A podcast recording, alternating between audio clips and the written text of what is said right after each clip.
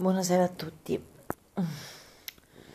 Il mio to share di stasera riguarda le intolleranze.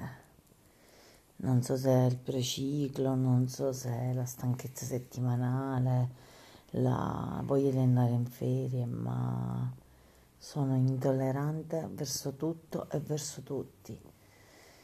Sarei tollerante per una chiacchierata tranquilla, per un bicchiere di vino una giocata a carte non troppo stancante, una passeggiata corta, uno sguardo sotto le stelle, ma per tutto il resto intollerante. Niente, svisceravo fantasiosamente la parola intollerante. Potremmo analizzare into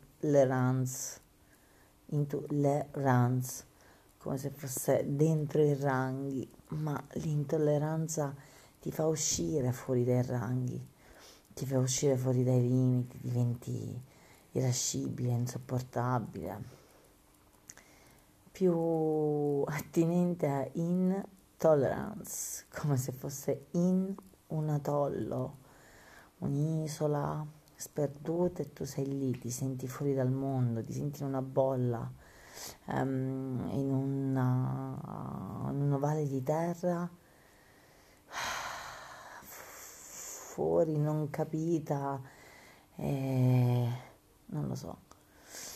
I momenti un po' di down capitano a tutti e oggi proprio dall'ufficio alla famiglia a me stessa perché l'intolleranza poi anche eh, nei confronti di te stessa quando mm, tieni duro, quando vuoi affrontare tutto e poi invece ti rendi conto che il mondo è pesante.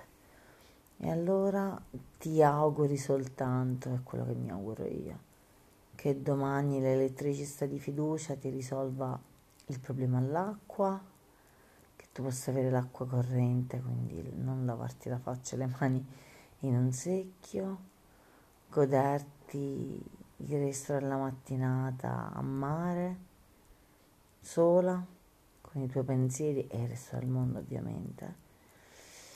Un buon giornale, l'odore della salsedine, il naso aperto che ti permette di respirare e di chiudere il cerchio come giusto che sia. E certo, magari l'intolleranza con 300.000 euro sarebbe più leggera da affrontare. Buonanotte.